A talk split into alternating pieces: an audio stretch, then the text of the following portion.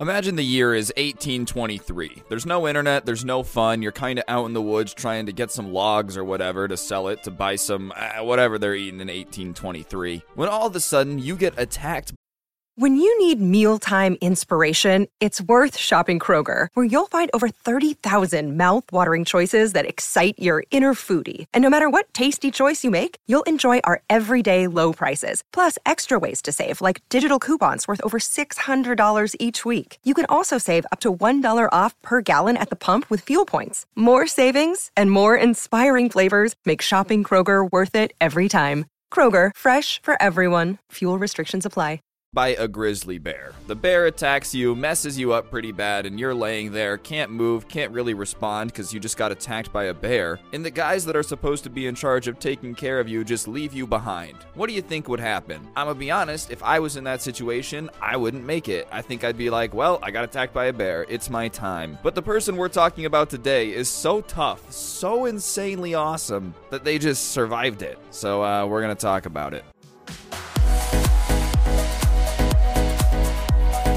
What's going on, guys? It's your boy Scrub here, back again with another video. And I felt like making another survival video today because I have a lot of fun with them. And we've got to talk about Hugh Glass, which some of you have probably heard of if you've ever seen the movie The Revenant. Yeah, this is the guy that, like, actually did that. You know, he's not Leonardo DiCaprio trying to get an Oscar. No, no, this guy just got attacked by a bear in 1823 and managed to survive. Absolutely insane story of survival I wanted to share with you guys. So, uh, yeah, sit back, relax, and enjoy. And press the like button if you're hyped. If not, that's okay. You should still press it though. All right, so Mr. Hugh Glass is a little bit of a mystery in terms of his early life. That's probably because he was born in 1783, they think. No one really knows for sure, but records weren't exactly kept about every single person way back in the day. And so little is known about him that nobody's even sure where he was born. They just know like around a year he was born based on ages he would say later. But from very early on, he was like out in the wilderness doing his best to thrive off the environment. He would trap for fur, he would go on expeditions, and most people think, once again, they don't know that he was living in like Mississippi or by the Missouri River, and he was just doing his thing, going out, getting some fur off some animals, going to the market and selling it. Every now and then, maybe being involved in some lumber or whatever is going on. But he was a very outdoorsman type of guy. Spent a lot of time out in nature and thrived in it. It wasn't something he was afraid of. Like, personally, if you told me that I had to go out into the woods and live for a week, I wouldn't know what to do. But this guy, you tell him to go live in the woods for a week, and he'd be like, oh, yeah, okay. Like, I just do that for fun multiple times a month, dude. Like, I just live in the woods. You know what I call living a week in the woods? Living. And obviously, someone of that stature would be very useful because at this time, they're doing all these expeditions. They're sending people out to explore and, and do all these things. So, this general comes to him one day, and he's like, hey, Listen, Hugh, you're an absolute G out in the woods. You do everything better than anyone I've ever seen. You're a legend. I've never seen someone chop down a tree with their teeth before, but you managed to do it. I made that up. I don't think that part is true, but the general was very impressed by his outdoorsmanship. And so he says, Join this expedition, dude. You guys are going to go on this awesome expedition to like the upper Missouri River area, and it's going to be great. Like, you guys are going to explore some stuff, chart it for me. We're all going to just be so famous for being explorers. And you're exploring anyways, so you might as well get paid by the government to go explore, maybe help out the state you're from, like everyone wins. So Hugh gets convinced by this general and he joins this expedition.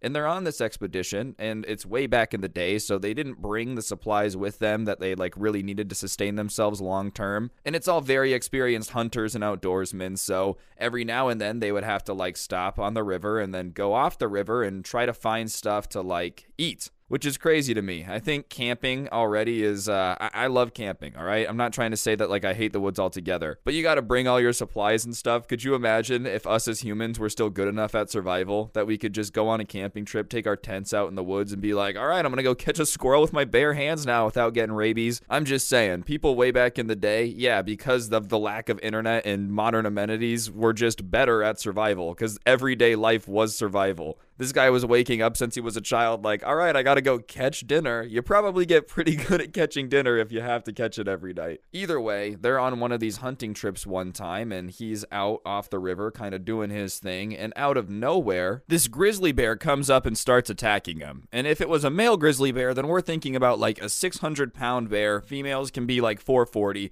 This is a giant bear that runs up and just starts smacking him with the paw, attacking him. And no one really knows exactly what set it off. Chances are he probably got too close to the cubs, or like because they were hunting, it thought it was hunting him, or you know what I'm saying? Like the bear felt threatened. Not that it knew it was being hunted, but maybe it was like, okay, this is not going to end well. Either way, it just absolutely attacks Hugh and leaves him shredded. The dude is really messed up, like punctured lungs, holes in his body, broken bones. It's not looking good, and the injuries are so severe that the guy is just not really responsive to anything. Like you can tell that he's still alive, obviously, he's breathing, but it's not looking very good. And so his companions that are on a journey in the wilderness that's like uncharted, there's really no way to get to quick medical care, kind of say, all right, well, two of us will stay here for a bit with him and see if he recovers, and the rest are just going to move on. So the rest of the expedition moved on, and the two people that were left behind with him eventually are like, yeah, this guy's just going to die, and we don't want to get too far separated from from the group. We have to sustain ourselves and they decide that they're just going to like bury him. So they dig a very shallow grave. They're not very respectful about it. They kind of do him dirty and uh, they just put him in there. And to be clear, I'm not saying they were doing him dirty by making the choice to leave him behind. Like it is 1823 in the middle of the wilderness. Sometimes if someone gets attacked by a bear, you're like, look, the only way the group's going to survive is if we keep moving. Uh, there was also Native American attacks at the time. Because imagine all these dudes with guns show up on your turf. Like you're going to be like, hey, man, get out of here. So the longer they stay there, there's more of a chance that they run into people that don't want them to be there. So they thought that leaving him would be the best bet. But the shallow grave, like, dude, this guy got attacked by a bear on your expedition. The least you could do is, is dig him a real grave, you know? And I'm not sure if they thought he was dead or not. If they knew he was alive, then it's extra messed up. But if they thought he was dead with all these horrible injuries and him being unresponsive, then I don't know what you do. You don't stay there forever. So they kind of like put him in this grave and cover him a little bit and they move on, trying to catch back up with the rest of the group. Well, Hugh Glass ends up waking up and he finds himself in this shallow grave with like all these injuries on his body, broken bones, the whole nine yards, and it's 1823. So chances are, after being buried, these injuries are going to get infected. Like it's not going to be a very good time. And even if he manages to get back to civilization, which he's like 200 miles away from, it's not like medical care was known for being super advanced and fantastic in the 1800s. Like nobody wants to go back there and get medical treatment from way, way, way back in the day. And so he realizes, crap, the crew left me behind. The last thing he remembers is getting attacked by the bear. And he wants to survive, obviously. Like, that's the natural human desire. But he combines that with a pure fuel for revenge. Like, he is pissed off. He can't believe that they left him for dead. Like, he's alive, you know. They were always supposed to support each other on this expedition, and they just put him in a shallow grave and called it a day. So he immediately starts thinking, like, how am I going to survive? And so he pulls himself out of this shallow grave and is sitting there thinking about, like, ah, man, I'm in the middle of nowhere. I have a general idea of which direction to go, but my injuries are brutal. Like, I have to crawl, basically. But he's so fueled by the desire for revenge to get revenge on the people who left him for dead and put him in this situation in the first place that he just decides he's going to survive. And so he starts crawling and, like, stumbling out of this forest, eating berries and roots that he's finding along the way. And he still has all these severe injuries, so he's making his way through this insanely rough terrain, eating berries, eating roots,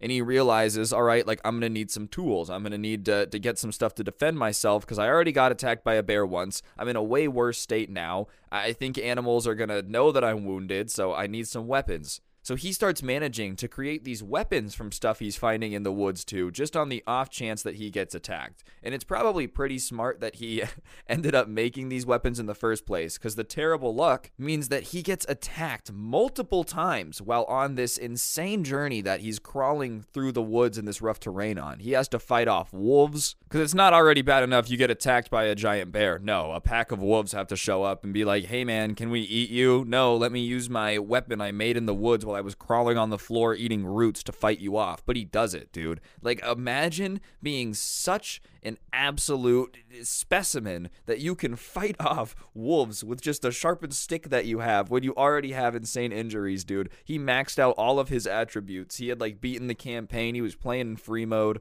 And so he survives that, dude. He survives encounters with mountain lions. He survives encounters with all of these animals the entire time, insanely wounded and like just doing his best to survive. And finally, ends up crawling over 200 miles, dude. 200 miles while being attacked before he gets to this fort and he crawls up and they're just looking at him. Can't believe that this guy just crawled up in this condition. 1800s. It's not like there's easy ways for places to communicate with each other, really, in the ways we have it now. Like they can't just call each other up. So imagine you're at this fort and all of a sudden this guy, literally half dead, ends up like crawling out of the woods wearing the skins of animals that he's defeated with like one arm tied behind his back with a stick. And he's just like, hey man, can I uh, get some help? You'd probably think there was a zombie apocalypse or something going down. I mean, I don't know, but like, my goodness, you're just supposed to stand watch at the fort. Hey man, just guard the fort. Oh, the one time James guards the fort, here comes the half dead guy with a sharpened stick and a dead wolf. Oh, and, and one more thing that he like managed to survive while he was out there before we get back to the fort part. Sorry, sorry. Uh, he was getting across rivers too.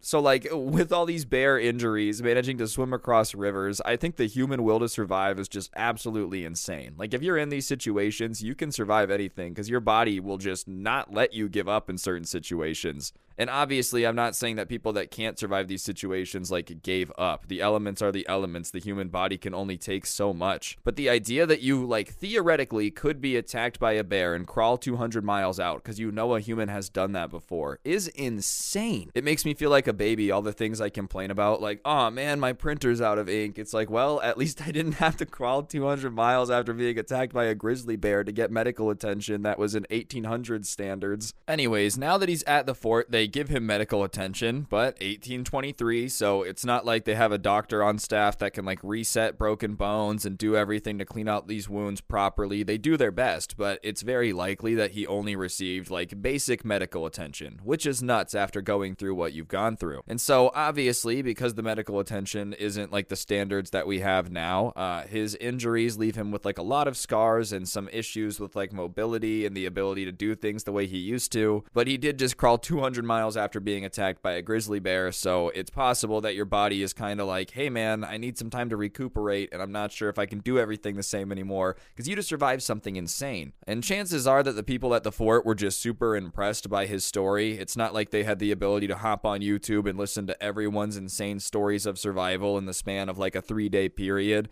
No, that wasn't the case, and they lived in the area, so imagine someone manages to survive this insane ordeal, shows up, you give them medical attention, of course you're going to want to help them. Like that's an inspiring story regardless. If I saw Hugh on the street today even with all this YouTube stuff, I'd be like, "Man, you survived some crazy stuff. That's impressive." I would I would definitely help a guy if he crawled out of the woods and was like, "I got attacked by a bear and I crawled 200 miles." I think that's a normal human thing. But chances are he was able to stay at the fort for quite a long time because they were just so blown away by the story of survival. Like this is crazy at the time. People didn't hear things like this really. As for what happened after his recovery, because it was such a long time ago ago, and he wasn't the type of guy to like want to go to the press and say everything going on. Celebrity didn't really exist like that. Or if it did, it wasn't going to be like in Hugh Glass. So he just kind of went back to living his life. It's unsure if he stayed at the fort for a long time, took a long time to recover, or if he went out and went back to trapping, like, oh well, I'm just gonna go do what I kept doing for a living out in the woods. There's also some stories that he like literally went out to seek revenge on all the men. I think that maybe fueled him at first for sure. All your friends abandoned you for dead. But I think really, like, if you were sitting there after surviving all that, I don't know if you'd have the energy to go hunt down like 32 men and punish them all. Maybe he did. He's clearly got some tenacity. He crawled 200 miles in the woods after being attacked. But I don't know. For his sake, I hope he didn't spend the rest of his time after this like trying to angrily hunt down a lot of people like a Red Dead Redemption DLC content pack. I know some people in the comments are probably like, no, that's way cooler. No, I hope he just went and did whatever he wanted. I hope he just vibed, to be honest with you.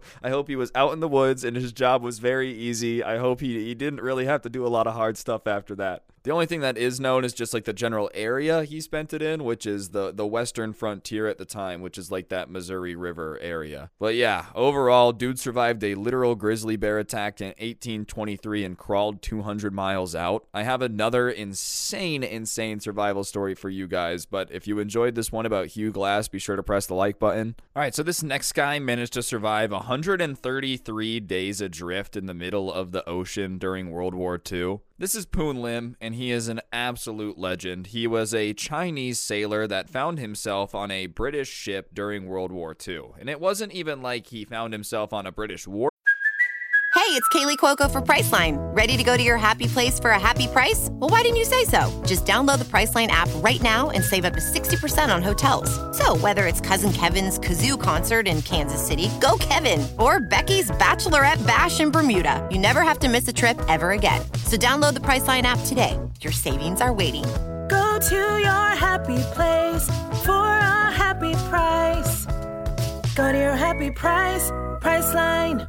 Ship during World War II. He was on one of the merchant liners that was responsible for transporting goods back and forth. But in World War II, the Germans decided that they were going to start sabotaging the supply lines to try to like ruin Britain's chance of being able to keep resisting and they'd finally have to surrender. So German U-boats, which is uh, the term for submarine back in the day, decides, all right, we're going to start sinking these merchant ships, which is really messed up because it's not like the people on board are combatants. Most of the time, they're civilians or sailors that have nothing to do with what's going on. Like, this was a Chinese sailor on a British mer- merchant ship. He had nothing to do with it, but the Germans didn't really care. They were just trying to sabotage the supply lines. So, unfortunately, on this ship, a German U boat decides to send a torpedo its way, and the ship sinks. And it sinks really quickly, it sinks really violently, and Poon Lim is the only survivor after the boat sinks. He's the only person left. And he's kind of looking around this wreckage and he decides that like he's got to survive somehow. He's got to tell the story of what happened. So he starts swimming around the wreckage and makes himself a makeshift raft. There was no raft left after the wreckage. So he summons the energy somehow to like put this thing together that he's going to survive the next 133 days on. So it's just parts of the wreckage, it's things that would float and he's out there drifting and in the wreckage he manages to find a compass. So he has like a little bit of an idea of where he's going, but he doesn't have a way to really control this raft and he starts making plans on how he's going to survive. And he knows that like number 1, he's going to need something to protect him from the elements. He's going to need a source of food and he's going to need water. If he doesn't have those three things, it's over. There's no reason to keep trying. So he sets about setting up a way to like collect rainwater, which is big brain. It's one of the only ways to really efficiently get fresh water at sea unless you can set up a solar still, which, you know, would take a little bit of a genius. Oh, wait, good thing Poon Lim was a little bit of a genius. He manages to set up a solar still as well, so he has two sources for being able to collect fresh water. So that's taken care of. And he starts looking around the boat and he just has bits and bobs from the wreckage and he starts looking around for something he can fish with because that's probably the easiest way for him to get food. Other than like when birds would land on his raft, he would catch them as well, which has got to be so unlucky. The seagulls flying up above him. Ah, man, it's the only thing I can land on for like thousands of miles. They go in to land on it, just whoop, not anymore, pal. I don't blame Poon Lim at all, though. I would do the exact same thing. Like if I hadn't eaten in three days and a seagull landed on my raft, I would look at it like KFC. I'm not gonna lie. So good for him for getting multiple streams of water, not only water, but multiple streams of food as well. But he's looking through all these things and he ends up finding like some nails that he can twist into hooks, some other metal bits, and so now he's got himself a fishing setup, which is fantastic. Like literally makes hooks out of pieces of the wreckage of the ship that got torpedoed. And he even found a way on this makeshift raft to make a fire because there were certain times when it would get incredibly cold. This all went down in the Atlantic Ocean, which I guess gets very, very frigid at night. Most oceans probably do. I'm not an expert, I don't know, but he did find a way to make a fire to keep himself relatively warm. And of course, he did string together a shelter as well just to kind of keep him out of the elements. But no matter how great your makeshift raft is, and no matter how great your stream of fish and birds are, and no matter how great your solar still is, 133 days drifting across the ocean is not great for your body. And he ended up getting very severe, not only dehydration, but insanely bad sunburns. I mean, think about it how intense the sun is at the beach. Now imagine the open ocean where everything's just reflecting it right back at you. And on top of it, the only real shelter you have is like it blocks you from the sun, sure, but you can't stay in there all day. You have to catch fish. You have to get water. Like you have to survive. So he starts getting insanely severe sunburns, which doesn't help the dehydration, but he perseveres. He knows he has to survive. And finally, he drifts so far. Remember, he was going from England to get supplies from somewhere. He drifts so far that a Brazilian fishing vessel ends up bumping into him one day and rescuing him. And obviously, he like had been trying to keep track of how long he was at sea using the the day and night cycle and keeping track of it, but he really had no idea how long he had been out there. After a while, while, everything just starts to blend together. So when he realizes it's been 133 days, he realizes again that, like, wow, that's probably got to be one of the longest times that anyone has survived a drift at sea. And since then, there has been a guy who was drifting around the Gulf of Mexico for like over a year, but for a very long time, this was one of the longest, if not the longest time someone managed to survive a drift. And all of this had been done on a makeshift raft. It's not like he was really prepared for this. There's nothing you can do to really prepare prepare for this, I guess. But it's not like he had a lifeboat with all these supplies to get him started and a really safe place to shelter. No, from day one, this guy just had to struggle and do everything and build it himself. But he was so resourceful that you couldn't hold him down, man. Like he managed to survive 133 days drifting at sea. And so the story of this starts going crazy. And it was a pretty inspiring story because, you know, oh, the, the Germans can't take us down. We'll survive 133 days at sea. And he ends up going back to England and getting the British Empire Medal for his survival, which is a pretty big deal. Everyone was very impressed by his story. And after that, he went back to China for a bit before moving to Hong Kong, which was a protectorate of the, the British Empire for a little bit after World War II, and lived out the rest of his life relatively normally. Just a guy who survived an absolutely insane circumstance. You know, when people would like come up to him and say, Man, it's just so difficult trying to get through the work week, he would be like, Hey, I'm not trying to one up you here, but I survived survived 133 days on the ocean by eating birds and catching fish with nails, so I really don't want to hear it. This is Slavomir, who was a Polish soldier during World War II who found himself caught in the middle of a Poland divided between Germany and the Soviet Union. And so he was on the Soviet Union side, and the rest of the Polish army was on the other side of the border.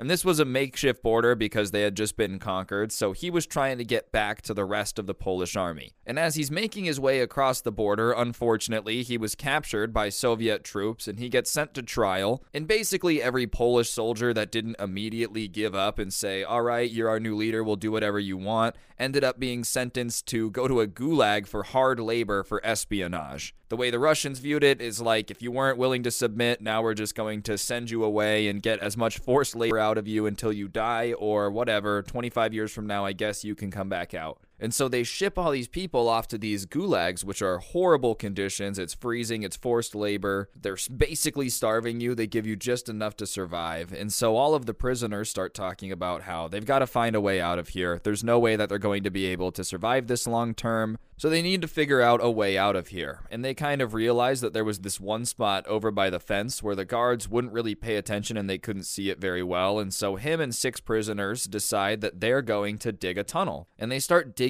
a tunnel very slowly underneath this barbed wire fence. And they don't want to make it too obvious. They don't want to get caught, but they also don't want to take so long that they get discovered. So they start digging this tunnel. And finally, they get to the other side and they realize, all right, now we have this tunnel, but how are we going to survive out in Siberia trying to get to anywhere that's going to be friendly to us. And on top of it, they don't have a vehicle. And the thing about Siberia is it's just vast nothingness. No offense if you're from Siberia, I'm sure it's pretty or whatever, but for the most part, if you try to escape from a prison camp in Siberia, you run into the problem of there's really nowhere to escape to that isn't thousands of miles away. But the desperation of the gulag makes them be like, well, I would rather take my chances going thousands of miles on foot in the middle of hostile territory than stay here another day.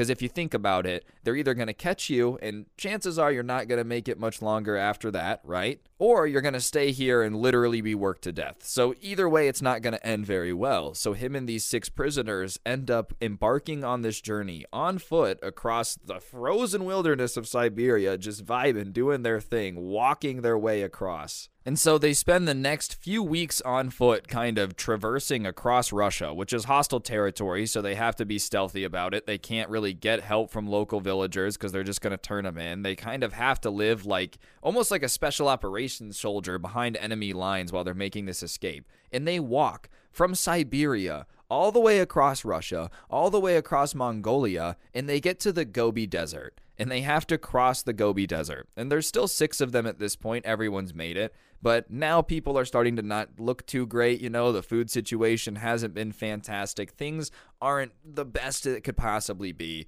And so they start crossing the Gobi Desert, also on foot, which is one of the most inhospitable deserts on the planet. I grew up in the desert, and so I did a little bit of Googling for this video to be like, oh, okay, crossing the Gobi Desert, like, what would that be like? I don't know. I just assume most deserts were the same. This desert like super freezes at night and can get as low as negative 40, which does not happen in the desert that I live in. So, uh, yeah, that's a little bit different. And along the way of them like trying to get across this desert, two of them die. So there's only four left in this group that originally escaped the camp, and even those two people that sadly passed away had gone thousands of miles on foot to try to escape what they were going through. So it's not like not like any of them hadn't been through a ton. It's just unfortunately when you're going like 4,000 miles on feet across conditions that get as low as negative 40 degrees, you're already not eating incredibly well. You've already escaped a forced labor camp. Like it's not like when they escaped in the first place they had all this extra fat on them.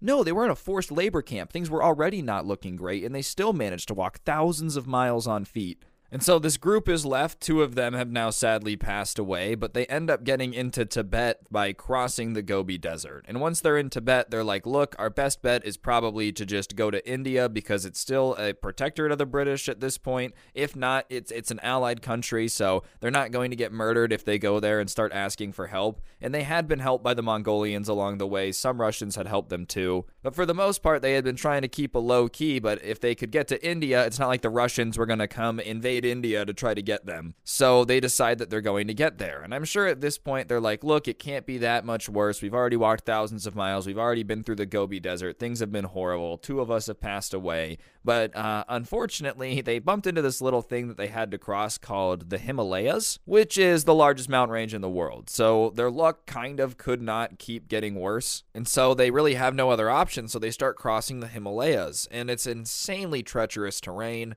And at this point, their bodies are near giving up, anyways, because they've walked across Siberia, they crossed the Gobi Desert, and the conditions are just nuts. Like, imagine you walk through the desert, it's hot during the day, minus 40 at night. You finally think you're going to get some reprieve. Oh, you're just in one of the coldest places on the planet instead. And unfortunately, another two members end up passing away on their way through the Himalayas. But the other three remaining members know that they can't give up now. They've already come this far. So many members of their party have passed away along this journey. Like, if they give up, it's all going to be for nothing. So they keep trudging on. And finally, they get through to the other side of the Himalayan mountains and they end up bumping into this Gurkha patrol.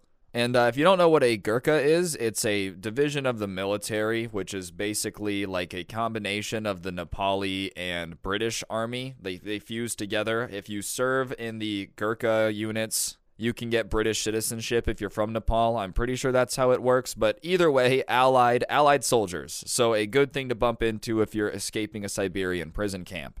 And of course, the Gurkhas are blown away that they say they escaped from a camp in Siberia because they realize that they're very far away from Siberia as well. So they end up taking them to a hospital in Calcutta where they recovered before going back home. And what's nuts is there's actually a journal entry from a guy who was like working in the Gurkha patrols at the time. And he talks about how he stumbled upon three emaciated men who claimed to have escaped from Siberia, which is such an insane thing to think about. Like you're stumbling around. That's like the equivalent of me stumbling around in Las Vegas and some guy running up to me and being like, Help, I just escaped a prison camp in North Korea. I'd be like, What? You did what? You did what? Where? Here? You just got here from there? I don't know. I think people will survive anything if you put them in a situation where they have to survive it. But they really went a long way to get to a friendly country. It just goes to show how like isolated they really were up in Siberia. I mean, think about it. That's the middle of nowhere. The fact that they had to walk thousands of miles before they crossed the Gobi Desert and then the Himalayas goes to show how nuts this escape really was. Anyways, guys, that's to do it for the video. Hope you enjoyed. I'm not a historian. I just think these stories are interesting and uh, I know you guys said in the last one that I should do them every now and then, so I felt like making one today. Hope you enjoyed. If you did, be sure to press the like button. Let me know what you thought in the comments section down below. And of course, subscribe if you're new. Turn on those notifications. You can listen to me on Spotify if you want. I'll put a link down below, and I'll also throw a link to the intro song down there too. Feel free to check it out. No pressure. And uh, yeah, on that note, guys, that'll do it. Don't get anyone pregnant. If you do, make sure they're hot. And hopefully, I'll see you guys all next time with another video. I'm out. Peace.